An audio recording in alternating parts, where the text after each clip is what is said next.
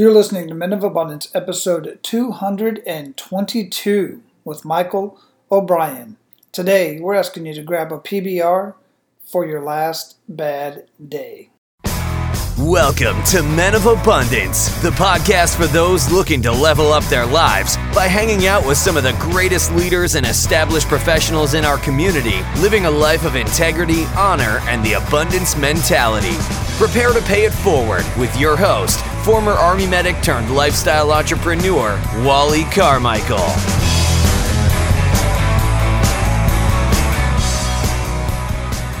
What is going on, Men of Abundance? I am Wally Carmichael, your founder and host of the Men of Abundance podcast, and I'm so honored to be here with you today. I'm honored that you would take a little bit of time out of your life while you're doing whatever it is that you're doing and listening to myself and whatever guest we happen to have on for the day, and today happens to be Michael O'Brien. And the day of the launch of this episode is September twentieth, and that just happens to be Michael's birthday. So, Michael, I want to wish you an amazing happy birthday from Men of Abundance. And I have to give a shout out to the amazing Nicole Jensen. She introduced us, and she has introduced me to so many amazing people. I thank you very much, Nicole, for all of the amazing introductions. You have greatly enhanced my life just through our conversations between you and I, and all of the amazing men and women you've introduced me to, and I know you've made a huge impact on all of our abundant leaders out there listening to Men of Abundance. So from the bottom of my heart, thank you very much for being the abundant leader that you are. And for all of you listening out there, I greatly appreciate every single one of you for listening, and especially those of you who have been sharing Men of Abundance with your circles. We are getting a lot of buzz. We're getting a lot more downloads here at Men of Abundance, and many more people are visiting the website. That just means that more people are getting these amazing conversations and getting on their journey to living a life of abundance and paying it forward to their community and to the world in many cases. So please keep doing what you're doing, being abundant in your actions, and paying it forward by sharing Men of Abundance with those that you come in contact with. And if you haven't had a chance to do so yet, go to iTunes and leave a rating and review, or leave a rating and review on whatever podcast player it is that you're listening to, if there's an option for that.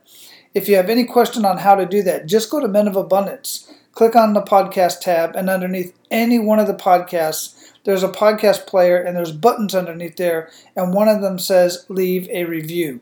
You can go there and leave a review on iTunes, five-star, four-star, three-star, whatever it is. Just be honest, because I do read every single one of them, and I look forward to learning how we can make Men of Abundance even better. And when I say we, I'm referring to myself and all of the amazing guests and those that refer guests to Men of Abundance.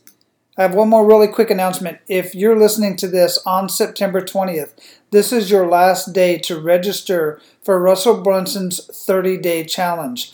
What this is, is he has talked to thirty people that have that he's been working with, thirty very successful people, and he asked them, what would you do if you lost every single thing today? You don't have your cell phone. All you have is your knowledge.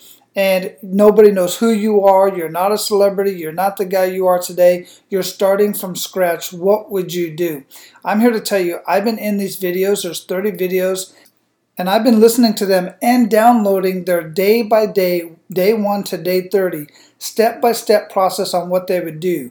So, for instance, John Lee Dumas is in there. I already had a conversation with John Lee months ago. You can search him up on, for Men of Abundance. I'll put his link in the show notes of this episode.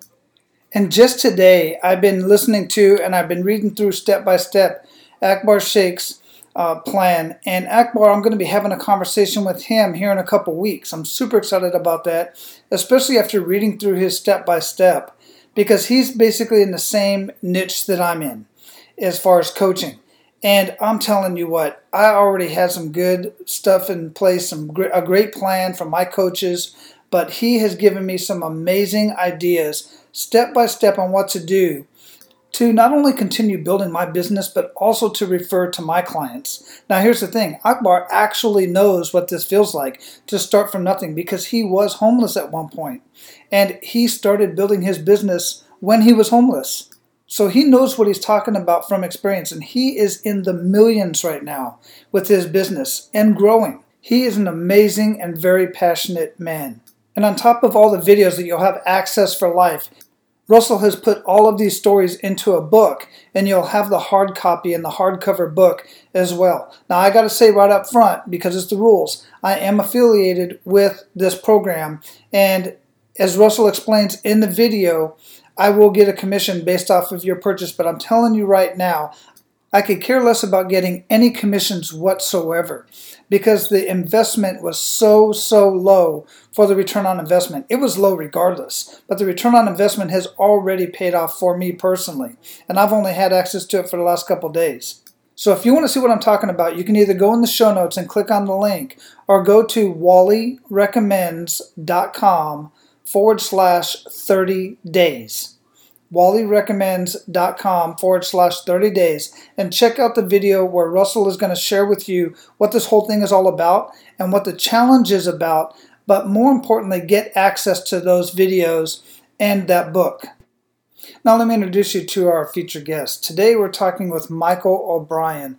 Michael helps sales and marketing leaders who are juggling it all slay the internal feelings of worry and doubt so they can accomplish complete success. Before starting his executive coaching firm, Peloton Coaching and Consulting, Michael spent over two decades in the pharmaceutical bio industry in roles that ranged from sales to marketing to executive leadership.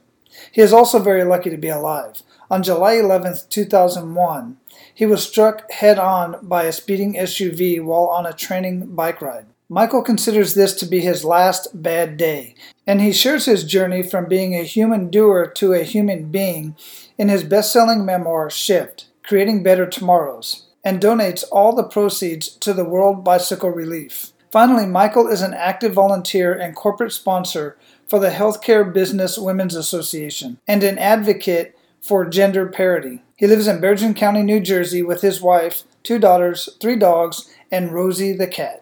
Men of Abundance, it is my honor to introduce you to Michael O'Brien. Michael, welcome to Men of Abundance, brother. How you doing? Good, Wally. Aloha. So Aloha. Hope, uh, hope you your know, day in Hawaii is going well. Well, I'm no longer in Hawaii. Ah. I know the episodes that are still airing. I was still in Hawaii, except for some of the pre-show stuff. But I, I officially moved to Florida June thirteenth. Very June fourteenth. Cool. I well, arrived June fourteenth, yeah. Welcome to the East Coast. Yeah, it's exciting. I'm glad to be back with family. We've never lived here, but my family moved here in September. So, yeah, just excited to be here. And uh, people always have, we were just, my wife and I were just talking this weekend. She's like, well, we're on our way to get a couples massage. And she's like, so how are you liking it so far? I was like, I'm I'm loving it. I'm really digging it. It's, it's nice. We're going to um, SeaWorld this weekend for my youngest boy's birthday. Well, actually, my youngest and middle boy, both birthdays in August. So, yeah, we're digging it, man. Very cool. Well, I think you had everyone at couples massage. So I think, you know, if you can't dig that, then I'm not sure what you can dig. Yeah, you got to, man. We try to do that once a month. We did it in Hawaii. And in Hawaii was cool because we used to go to the uh, Hawaii Massage Academy and either get the students or some of the certified. But the students, you know, it was really cheap. It was cool. So, but here we tried it out. We just gave it a try for the first time. And, you know, we tried it around a few different places. But I think we liked the one that we uh, first started with. But it's important, man, to do stuff like that with your spouse, but also massages are just important, you know, for medical reasons. Oh, absolutely. Uh, amen to that. So I, I, I try to incorporate some type of massage in, in sort of my wellness program myself, but, and also I'll second or echo what you said. I just had a date, date night with my wife. You know, you have to dedicate mm-hmm. that time. You got to invest in your relationships if you want your relationships to be there. Yeah, absolutely. It's important to do that with your kids too. You bet. Yeah. You bet. So where are you at in the world? I'm outside of New York City in New Jersey. So all the people here eventually moved down to Florida. So we're going to send them we're going to send them all your way. But I've I've been an East Coaster all my life. Grew up in upstate New York, went to school in Virginia, headed to D C and came up to New Jersey for my corporate job, and a couple kids later and a lot of roots, we're still here twenty years twenty years after we moved, and eventually we'll move out of the area. We just don't know where yet. Yeah, that's one of the places I have not been, but we are definitely going to be taking a road trip too, because my wife has family out there. uh, in uh, they're between Queens and Manhattan, and you know, a couple, three, uh, two uncles and an, and, uh, and an aunt and a couple cousins that are out there in uh, in New York. So I'm looking forward to getting out there and checking that out. Well, very cool. You're, you're gonna have to drop me a drop me a line, and I'll give you some tips. It, it's a beautiful place to live. I know New Jersey and the area sometimes gets a bad rap, but there is a energy about being close to New York, and you got you got everything you can possibly grab, right? So you can't, you know, talk talk about abundance. It has everything. So yeah. uh, I think you'll have a ball when you're up. It completely different than Hawaii, completely different than Florida, but uh, you yeah. know, every place we can really appreciate what it means and what it represents, and sort of take what we want to take from it. Yeah, I agree with that, and I'm looking forward to it too. So before we get too much into our conversation, you know, I like to start out with an attitude of gratitude, man. What do you have to be grateful for today? Well, certainly there's a lot, just the normal stuff, but I, I want to actually share something with you and the audience. I have a lot of gratitude for our current struggle that we're in f- with our nation. You know, I know there's a lot, there's a lot of drama in our current nation, but I think right right now we can be grateful for our struggle. And I think that this moment right here gives us one big mirror to put up so we can look at it and determine who do we want to be as a country. You know, this whole thing called America was a wild experiment, and it's messy. And right now we're sort of in a messy period, regardless of what side of the aisle you sit on. But I love the fact that we're in this moment because it's bringing more more people into the conversation. And when we have more people, we can solve some of our complex problems, I think. You know, so I I love this moment. I like I have a lot of gratitude for it because I think it's going to make us stronger as we go downstream. Yeah, that's interesting. And I, it's funny that you bring that up. It really is, because I was just thinking about this, because every once in a while I watch some of the videos, and I watch, you know, and I always do, I get, I search in places for information that I wouldn't normally frequent, you know, so they can get different perspectives and, and whatnot. Um, but, as, you know, when you think about America, two, you know, over two hundred years old, but in the scheme, grand scheme of things in the world, we're adolescents. We're like teenagers, yes. You know, and, and we're going through that. The same thing that, you know, teenagers go through, like, who am I? What, you know, where am I supposed to be, and where do I fit in, type of thing. We think we know, but our actions aren't really show, showing that we really do, you know. So it's interesting that you bring that up like that. No, I think we, I think that analogy, as far as being a teenager, as a parent who now, ha- we used to have two teenagers, now I only have one because my oldest is now twenty. I, I think our behavior is a lot like that. And I think mm-hmm. there's, I, I know it's easy to be grateful for the Skittles and the unicorns and rainbows of life, but I also think it's very important to see our struggle and having gratitude for our struggles. Because once we get through it, not if, but when we get through mm-hmm. it, we're stronger and we're better for it. Yeah. So I tend to look at what we're currently going through and all the drama as a very good thing that will make our country better long haul, as opposed to getting stuck in like the, you know, the the, the lens of loss and scarcity that yeah. so many of us are currently living under. Yeah, I totally agree. I totally agree with that. And uh, it's interesting to uh, consider what's to come.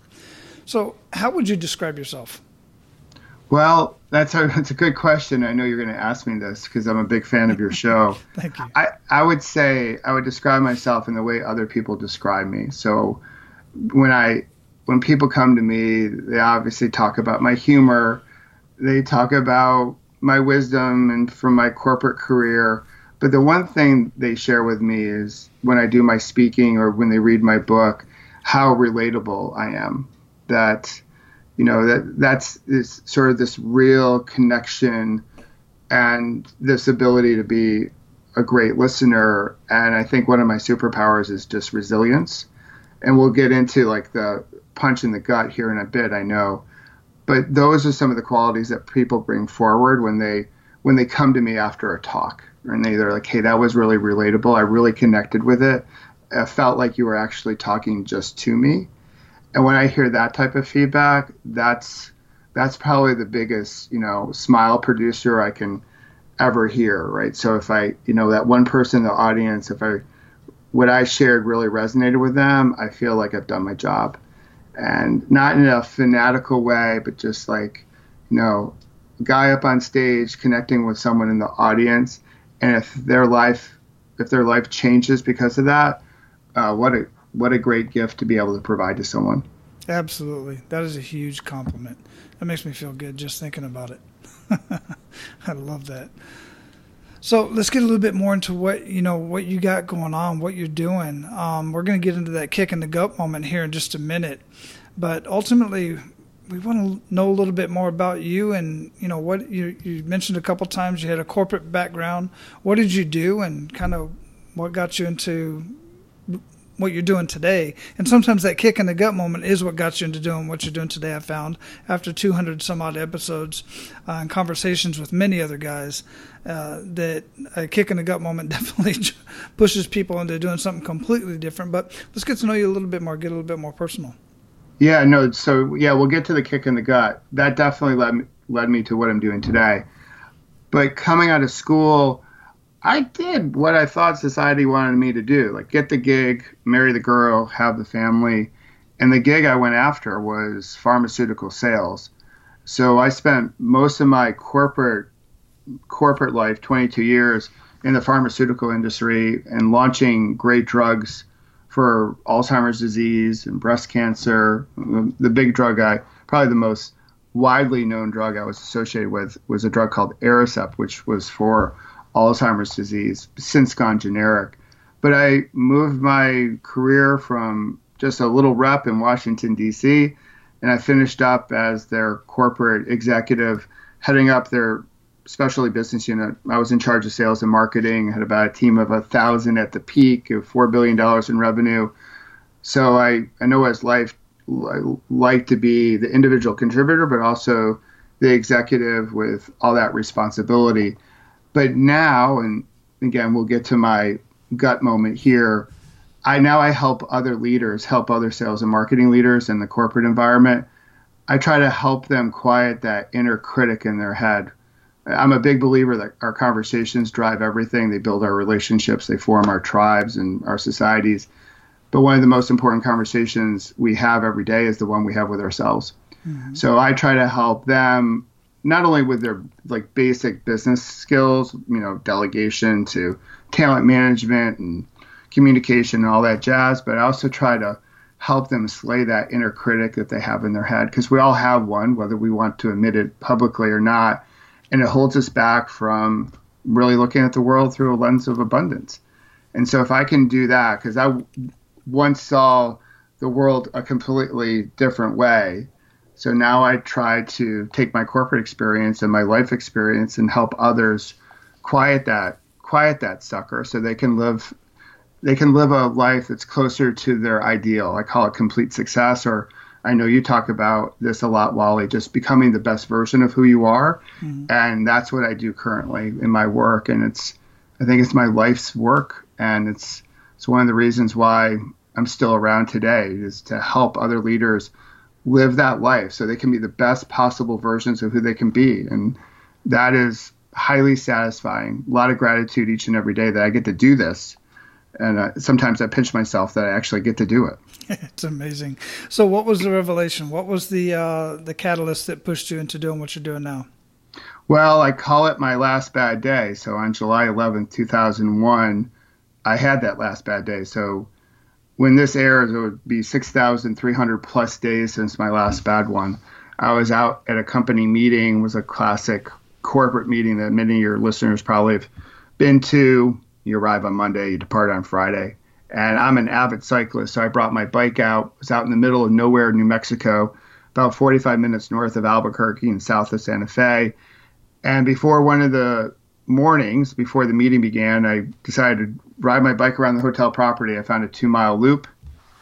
And on the fourth lap of that two-mile loop, I came around a bend, and a Ford Explorer had crossed the center line of the road and hit me head-on. It was going about forty miles an hour, and I remember everything that day.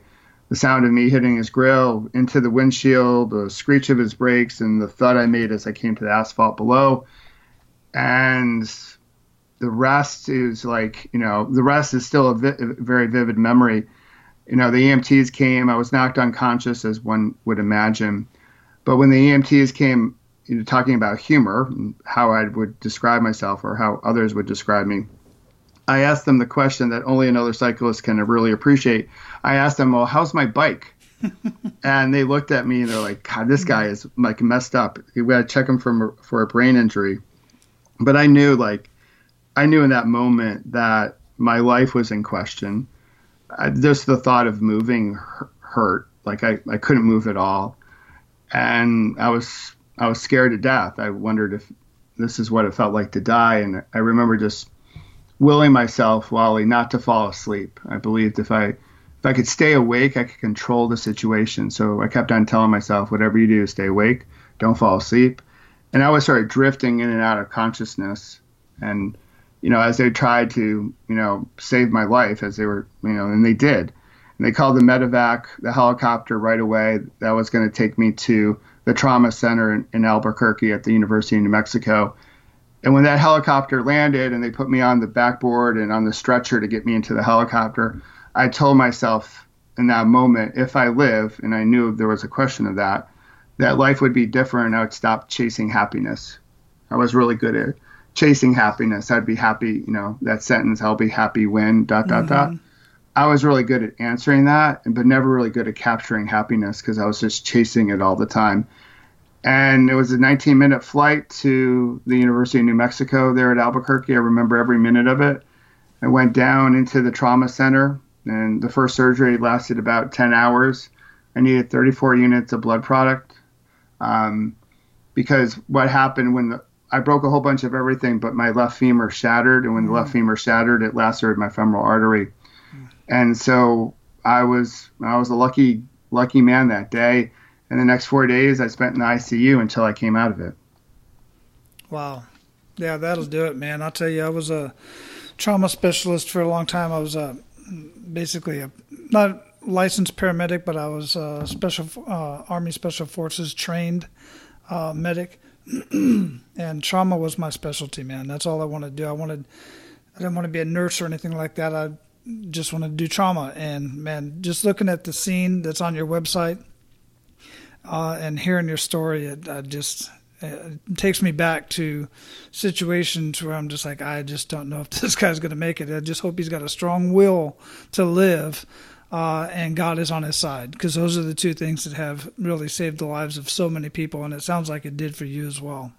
Oh, absolutely. And, you know, people tell me all, all day long, you know, each and every day, like, there was a reason why I lived, you know, I went back, you know, like what we just talked about, the work I do today. And I think, you know, one of the reasons why I'm still here is to do the work I do today. But the doctors told, doctors told my wife, and you can appreciate it with your background, they said to her, if your husband was ten years older or not in shape, he would have died before he got to the hospital. So my wife loves to joke. She's like, you know, that bike almost killed you, but the bike saved your life, right? So mm. had I not been an avid cyclist, you know, I, I probably would not have made it through that, through the, the significance of those injuries. But riding the bike put me in harm's way. But it was one of those freaky accidents that, you know, one could argue should have never happened. The driver had a revoked license. And but here's... Here's the deal, you know, in life is that we can argue with reality all day long, but, you know, reality always wins those arguments. And mm-hmm. and I was, when I came out of the I C U, I was arguing with reality a lot. So the whole like attitude of gratitude or looking at things th- through a lens of abundance, I could not see any of it. I was uh, I was a pretty dark and bitter bitter guy. You know, uh, I know you brought Chris Worth on No Quit Living a few months ago, but he talks about being uh, better, not bitter. But back in the early stages of my recovery, I was pretty bitter. I thought life was really unfair. And the only thing I could see was all the things I didn't have anymore and all the things I couldn't do anymore. And I, you know, I was just angry and revengeful and thought, well, an eye for an eye, right? I wanted to get back at the driver because he took from me. But I eventually learned like sitting in that stew of toxicity wasn't going to serve anyone well. Certainly wasn't going to help me become the best version of who I wanted to be. Absolutely not. And guys, listen to this. Listen to this story, because I know some of you are in this position right now, or you at the very least know somebody who may be in this position and needs to listen to this conversation. So make sure you share this and go back and listen to it again if you feel the need to do that. Michael, so at what point did your uh, best-selling memoir, Shift, uh, Creating Better Tomorrows, when did that come about and who does that talk to? Well, that, that came about as I was leaving corporate. And when I started telling my, as I started my firm, Peloton Coaching and Consulting, so many people are like, oh my God, you got to write your book. You know, it's going to be great for your speaking engagements. It'll be great for your business. And I, so I intellectually, Wally, I knew that. I was like, yeah, that makes sense. Everyone seems to have a book. And I was, I would write it, but then I would get stuck. And I had all these journals, though, that I kept throughout my whole recovery. So I had all these notes, but I didn't really have a story flow. So I tried to write and get stuck and tried to write a little bit more and get stuck again. And then I realized, I was like, well, what's the book for? And I and I didn't want it to be about my speaking and about my business, because it was really about the message and trying to help other people understand that they can shift their life. They can shift their perspective. They don't have to keep on pouring all their stress within them and trying to like repress it and restrict it and control it like I was before my last bad day. I, I look at the S U V as that big accident that released all that bad mojo that was shoving inside of me. And for other people, the S U V just comes in a different, you know, form or fashion. It could be illness, it could be relationships ending. And so for me, it was really about getting the message out. And then I realized, well, my girls, who were three and a half years old and seven months old at the time of the accident, they never knew pre-accident daddy. And I was like, you know what, I'm going to write the book for them. And then for anybody out out there that wants to shift their perspective on life, uh, that may be going through a challenge current day or have been through a challenge, or know that, you know, with life, there's challenge, right? We all go through our own version of it. And although there's times where we love to compete, like who had it the worst, but we all go through our our own S U V, our own last bad day. And, you know, do we have the power to get through it? Do we have the resilience and the strong community to, and the strong mindset and, and faith and all that good stuff, right, to get through it? And that was the message I wanted to deliver to the reader. And uh, in, in it, I, I share in the last chapter twenty ways of showing up, twenty ways of being. So people can become the best versions of who they can be, you know, to reach that version of complete success, however they may define it. And I also decided that it was, since it wasn't about my business, that we would donate all the proceeds to charity. So all the proceeds go to an organization called World Bicycle Relief. They're based in Chicago, and they help girls conquer the challenge of distance by giving them the gift of mobility. So I lost my mobility for a while. I was in the hospital for three, three and a half months. I was in a wheelchair, you know, and I used to take my mobility for granted. We do that here in the mm-hmm. States. Everyone has a car and everyone can walk around and run around. And and then you're like, wow, like when you lose it, you're like, oh, I wish I had it back, right? You don't, you're not grateful for that in the moment. And then you really, and when you lose it, you're like, oh, I still want it back. So every time someone buys a copy of the book, they help someone halfway around the world in countries like Kenya and Malawi and Zaire. They help change a life somewhere else. And I'm a big believer, if you change a life anywhere, you change lives everywhere. And for me, that's um, that's a big warm fuzzy with Shift, that the the reader can get some good, relatable advice and wisdom from reading the story so they can make that important shift in their life. But in turn, it helps change a whole village, a whole community, a different tribe, if you will, halfway around the world. And uh, yeah, for me, that's pretty cool. That is cool. And that's super abundant uh, pro- thought process. I absolutely love that. What are some other good news stories that have come out of the stories in your book and, and what your book has done for other people? Well, so the, I, I, the stories that I've gotten most is just, you know, people have followed a lot of self development, self-help experts. But the way I try to relate my story and share my story and Shift, and going back to, again, how people would describe it, is very relatable. They're like, okay, I can do this. I can become I don't have to adopt someone else's version of success, because out, you know, out there on the internet, you know, you have so many people sort of touting what success is, and you feel, well, I think a lot of people feel like, well, if that's the definition of success, I have to go after that, you know, and we, we chase likes and chase engagement and follows and this and that, and we don't really have a clear definition of it. And so when people read it, you know, I give them a chance to sort of just breathe and say, well, my definition of success is being the best I can possibly be mm-hmm. and achieve that version of complete success. And here, here's a pathway that I can start down to help me do just that. And so I see, you know, I hear stories around improving their relationships with their spouse, because here's the big secret of the book. Although I'm, my image may be on the cover, the star of my book is my wife. Mm. And I wanted, you know, when I was writing it, I wanted to highlight, you know, and if I went to her and said, hey, here's my, here's my idea, she would have turned it down. She would have said, no way, because she's more private. But I really wanted people to realize, like, how amazingly strong she is.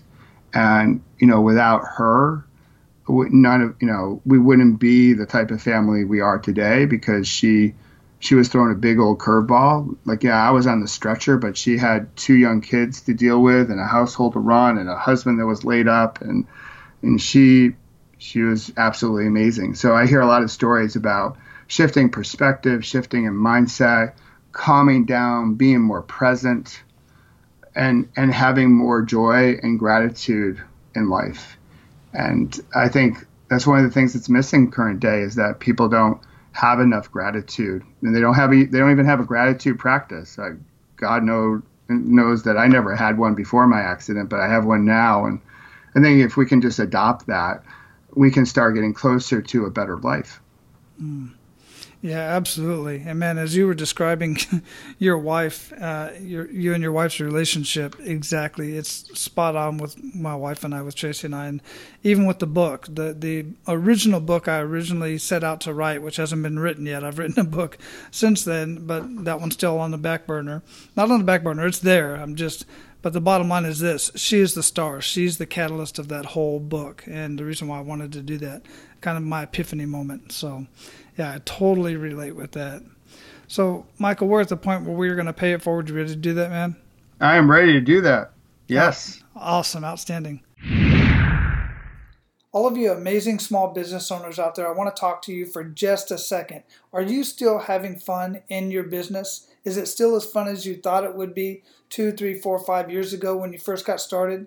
Chances are, if it's not, it's because you're not making the revenue that you thought you would. You're putting more hours in than you ever imagined that you ever would put into a job. And you're just really just kind of keeping it afloat. And that's not a great way to live. I want to help you with that. I want you to have as much fun as I'm having on a daily basis. I don't know that you'll ever be able to work out of your home like I do, because of the nature of your business, but I want you to be able to spend more time with family and im- improve your health instead of degrade your health through spending more time at work, more time in the business. I want you working on your business instead of in your business. Now, if this is your first exposure to me, chances are you don't know me from anybody. And I totally get it that you would question, who is this Wally guy? What can he really do for me? So here's what I'm going to do for you, for all of you. I'm going to offer you thirty days free into two of my programs, my D I Y program and my group mastermind program. I'm not going to lay it all out right here because I want to get back to the conversation, but go to men of abundance dot com and click on the A P Mastery tab at the top of the page. I've put a short video there introducing myself, and I've put some more information there that you can evaluate and take a look at what it is that I can do for your business. And look, I am willing to work with you for thirty days because I am very confident of the results that I can give you in your business in the first thirty days of you working with me. In fact, on our first forty-five minute conversation, I'm going to show you where you have ten thousand to fifty thousand dollars hidden in your business. That's child's play for me. I'm not only going to show you where that's at, I'm going to give you strategies on how to uncover that money that's hidden in your business. Now, you can either go to the show notes of this episode or go to men of abundance dot com and click on the A P Mastery tab at the top of the page. Now let's get back to the conversation. Share one to three actionable steps that Men of Abundance can take today. Well, here are the three. Grab a P B R, go scuba diving, and get out your safety pins. And I'm going to explain all three, Wally. So the P B R doesn't stand for Pabst Blue Ribbon because life's too short to drink bad beer. one hundred percent no, on that no, one. Yeah, no offense to the good men and women that work at Pabst Blue Ribbon. But P B R for me stands for pause, breathe, and reflect. We are so busy doing in today's world. Uh, we, I think many of us feel like we're hamsters on a wheel, just being busy, being busy, that we're not pausing. And it's so easy to get triggered. And when we get triggered, we don't really listen to connect with each other. We just listen to reply, trying to win every argument or every debate and not really being present. So P B R for me became like a micro mindfulness practice or a, a micro meditation, if you will, when I was recovering, where when I felt things were getting a little helter-skelter, where I felt busy being busy, I would just P B R it, just pause, breathe. And in that moment of breathing, because our breath is the one thing that we have from the moment we, we are born to the moment we leave this planet, it just has a way of calming everything down so we can reflect. Really, we can reflect about where we are now.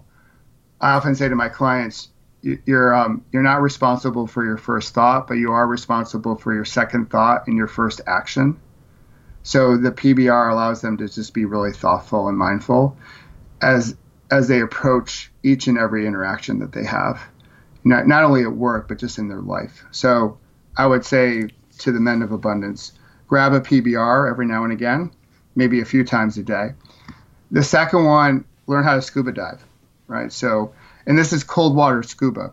We tend to judge the tip of the iceberg, you know, all the behaviors that we see from others. So with an iceberg, ninety percent of the iceberg is underneath the water surface.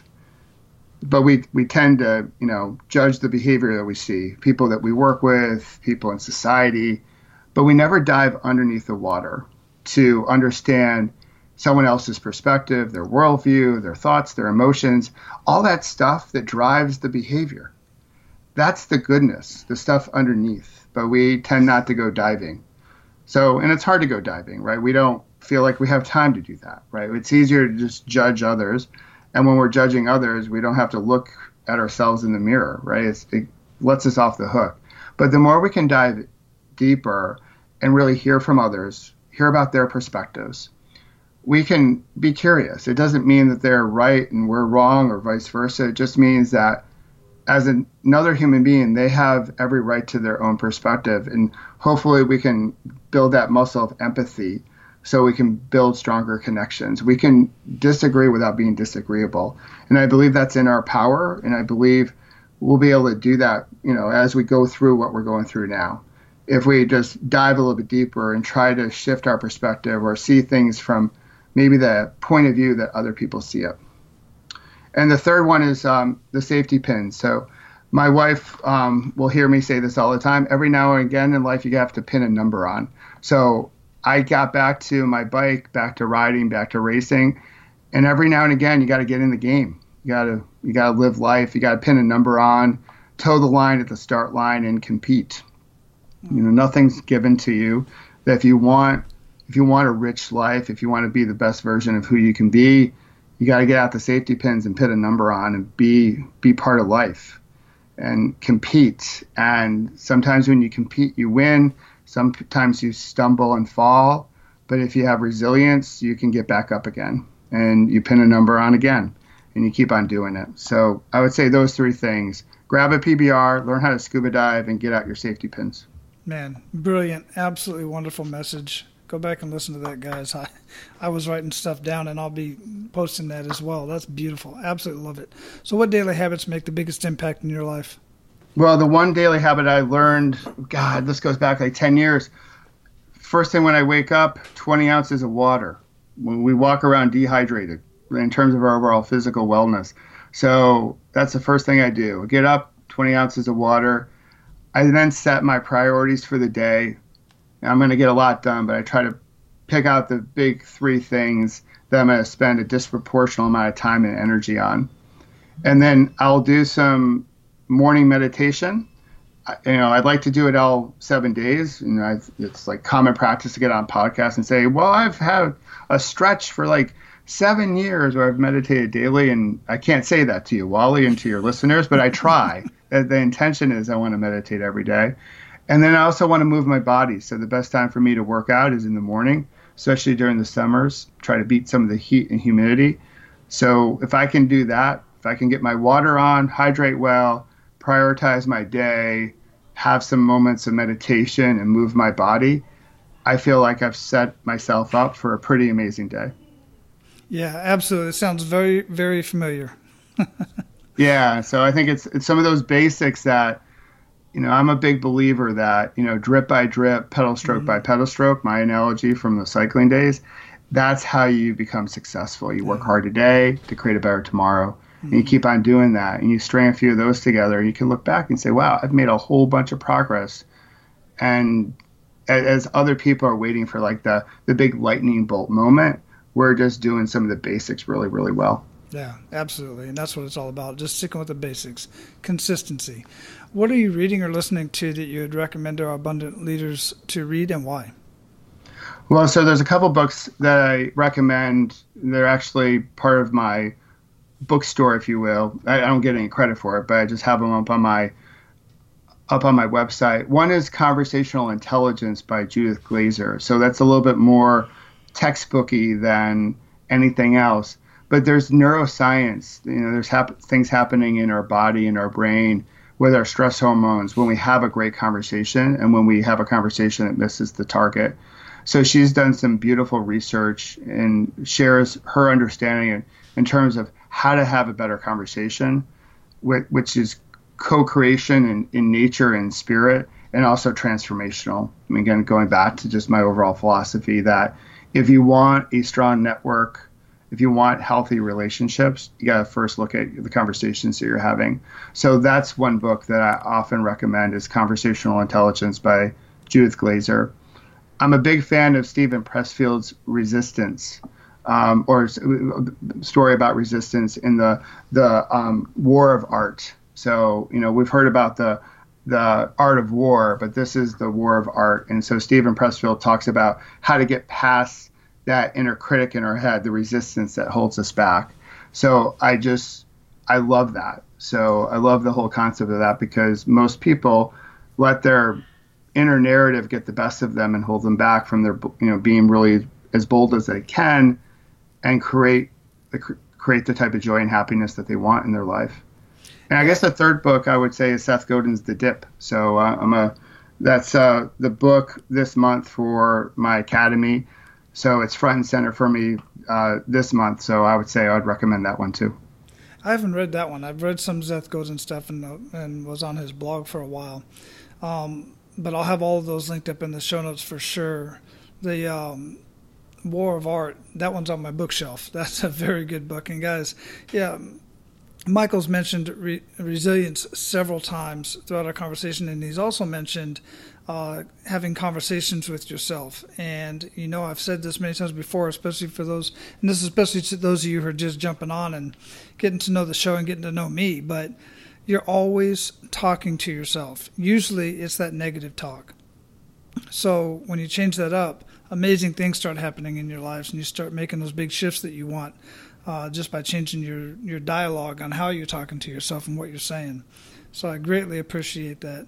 What do you feel holds most people back from living a life of true abundance?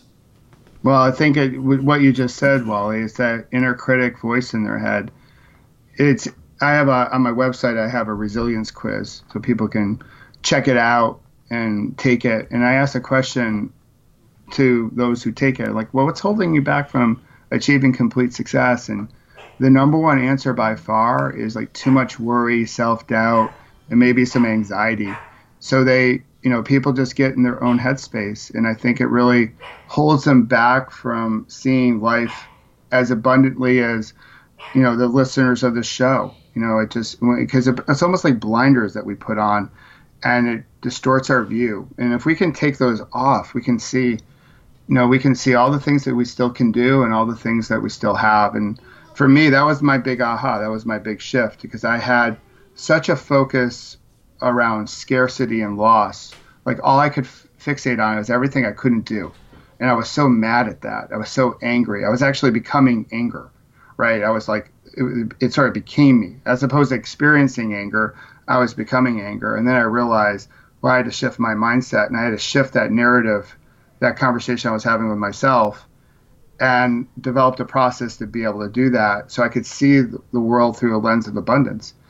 And we all have that inner critic. We It all pop, pops up for all of us, including myself, and I know including you. The real question is, how long does it influence us? Like, mm-hmm. how quickly can we shift out of it? So when it pops up, maybe it doesn't stay with us for the whole day or the whole week or the whole month, but maybe it's just a few hours or a few minutes. And so we can shift from that negative story to one where it's more positive faster. And I think that's a key thing to life, is being able to make that pivot as quickly as possible. And you need to have awareness to do that. But I think that's the big thing that holds people back, is just listening to that self-doubt in our head. You know, we it's like our the worst boss we've ever worked for is the one in our head, and uh, holds us back. Yeah, absolutely. I'm going to ask a follow-on question to that, because this is very important to me, um, and that is, how do you what do you feel is a few, maybe one or two techniques to get yourself out of that thought process? Because, like you said, even myself, you know, living this life of abundance, I have the mindset, gratitude, the whole bit. But there's times where I'm just sitting here going, man, is all this worth it? Am I doing this right? You know, if I launch this new product or this new book or this new course, what are people going to think? It, it all it comes to me as well. What do you what do you suggest to guys to do for that?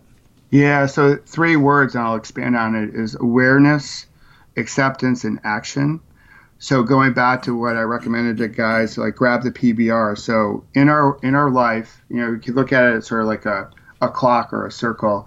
We have events in our lives, and then we have a trigger, right? And the trigger starts that story in our head. And this is where I recommend to people, once we have awareness that we've been triggered, is to pause, breathe, and reflect, grab that P B R. And in that reflection, instead of going right into our storytelling, what I call making shit up, the M S U-ing of our lives. So we, we pause and reflect and say, okay, what do we want out of this? And we start working backwards, right? So then we we determine, like, okay, what result do we want? And then, okay, if we want that result, what um, what behaviors, what actions do we need to take?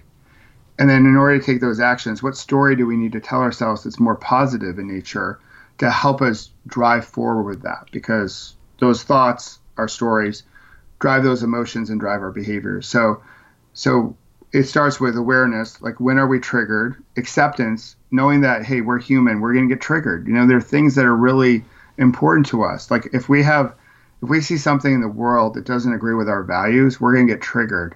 If we have something bold and new that we want to do, and it's a little scary and it's public, well, it, it's natural for us to have a little bit of nerves. And so just accepting that what whatever we're feeling is a normal part of being a human being, and not beating ourselves up for beating ourselves up, right? Sort of the whole, like, we, a lot of people out there get anxious about being anxious. And so PBRing allows us to sort of just accept that. The action piece is that sort of reverse engineer what we want. So event, trigger, instead of going right into our story, that inner critic voice, we grab a P B R, and then we work backwards. What result do we want? What behavior do we need to get that result?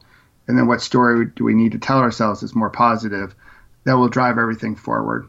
And that's that's a quick way to sort of get out of that cycle of storytelling, that negative storytelling that so many of us, you know, have grown accustomed to. It's been sort of hardwired in our brain since we were like five years old, mm. right? Um, and so we have to lay down new stories to replace some of the the limiting stories that are so prevalent in our library of stories in our brain.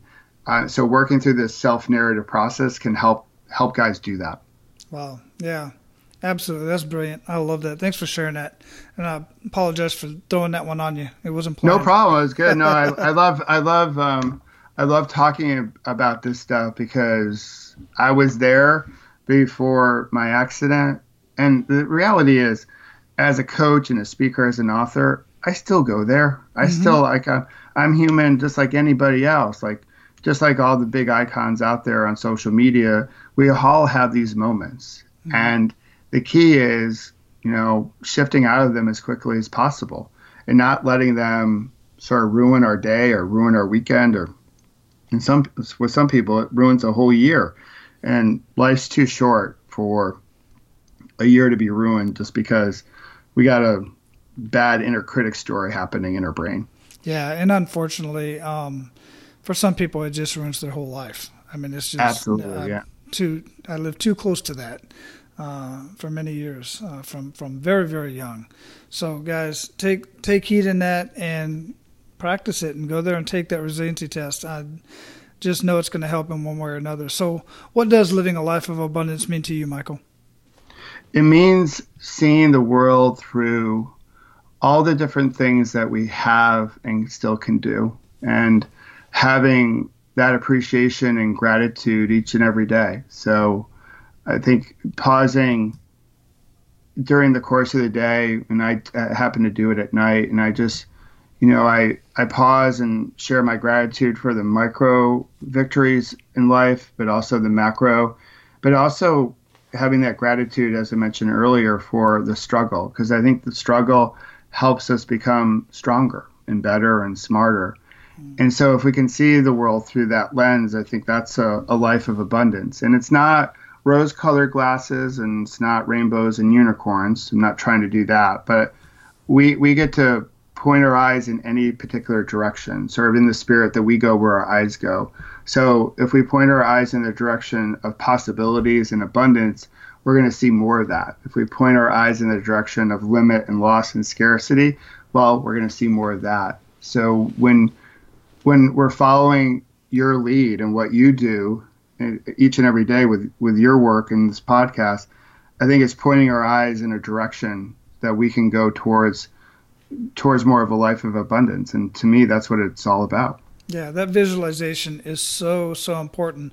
One analogy I'll throw in here that I heard from a, a guy who was an instructor for kayaking, uh, whitewater rafting, actually.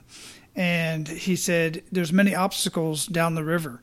And some of the biggest obstacles are those huge boulders, those huge rocks that you have to get away from. But if you focus on the rock, you are always going to hit the rock every yeah. single time. And he's got to tell his team over and over again, don't look at the rock. Look at where we got to go. Look at where we want to go. We have to get over there to that clear water. That's where you look. That's where we're going to go. And there's so many other analogies for it, but that was just one that really stuck with me because I like water sports.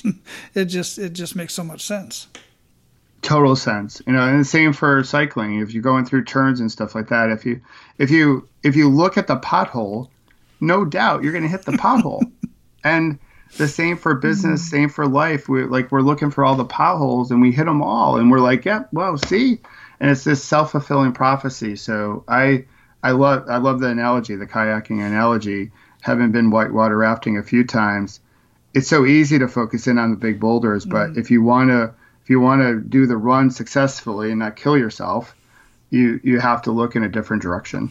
One of the things I was just thinking of when you were saying that, the reason why I was chuckling is, every, you ever watch the videos of the kids' first bike ride? Yes. And they every, they're like magnets to cars, poles, and anything stationary. It's because they're looking right at it, and that's exactly what, all the space in the world, and they got to hit that pole in the middle of the yard. Absolutely. and, and and what we also tell them when they first start riding is like, don't fall. Yeah, don't it's fall like, and don't it's hit like, that don't pole. Don't fall and they fall, or don't, don't you know don't spill the milk and we spill the milk. Don't hit the pothole or the pole. We hit the pothole or the pole. And you know it, it's like, how many more examples do we need to believe that really truly we do go where our eyes go? Mm-hmm. And you got to be really smart about what you're paying attention to. Yeah, and put your mind there too. Your eyes are in your mind's eye. Absolutely. You bet. So, yeah. Brother, we are going to close this up. Amazing conversation. Before we let you go, what did we not talk about that you want to ensure that our abundant leaders get out of our conversation today? Well, I would say I want to start just by thanking you for what you're doing, right? So I, I want to make, you know, I think the guys out there, you, I, I'm, I'm going to give you a plug, Wally, just to share Wally's work, you know, his and share the podcast, not necessarily this episode. If you want to share this episode, that's awesome. But I think, Wally, what you're doing to help men, and I think, you know, we're at a point in twenty eighteen here that we need to come together as men to help shape shape our community, shape our country. And what, you know, what you do in service to others, and obviously you served, you know, you served ultimately our, our nation through your military service, which I'm very grateful for. But the work that you continue to do, I think, is worth sharing. And uh, I just want to make a recommendation out to, there to the listeners to to share your work, because we need we need more Wallys of the world to make this place a better place. I greatly appreciate that. I really do. And we are certainly going to have your website linked up, michael o'brien shift dot com. We'll have that linked up in the show notes for sure. Is there anything else that you'd like to share uh, for guys to get a hold of you? Well, the, the one good way is that resilience quiz. So they can go to the website and take it. You can also send a text.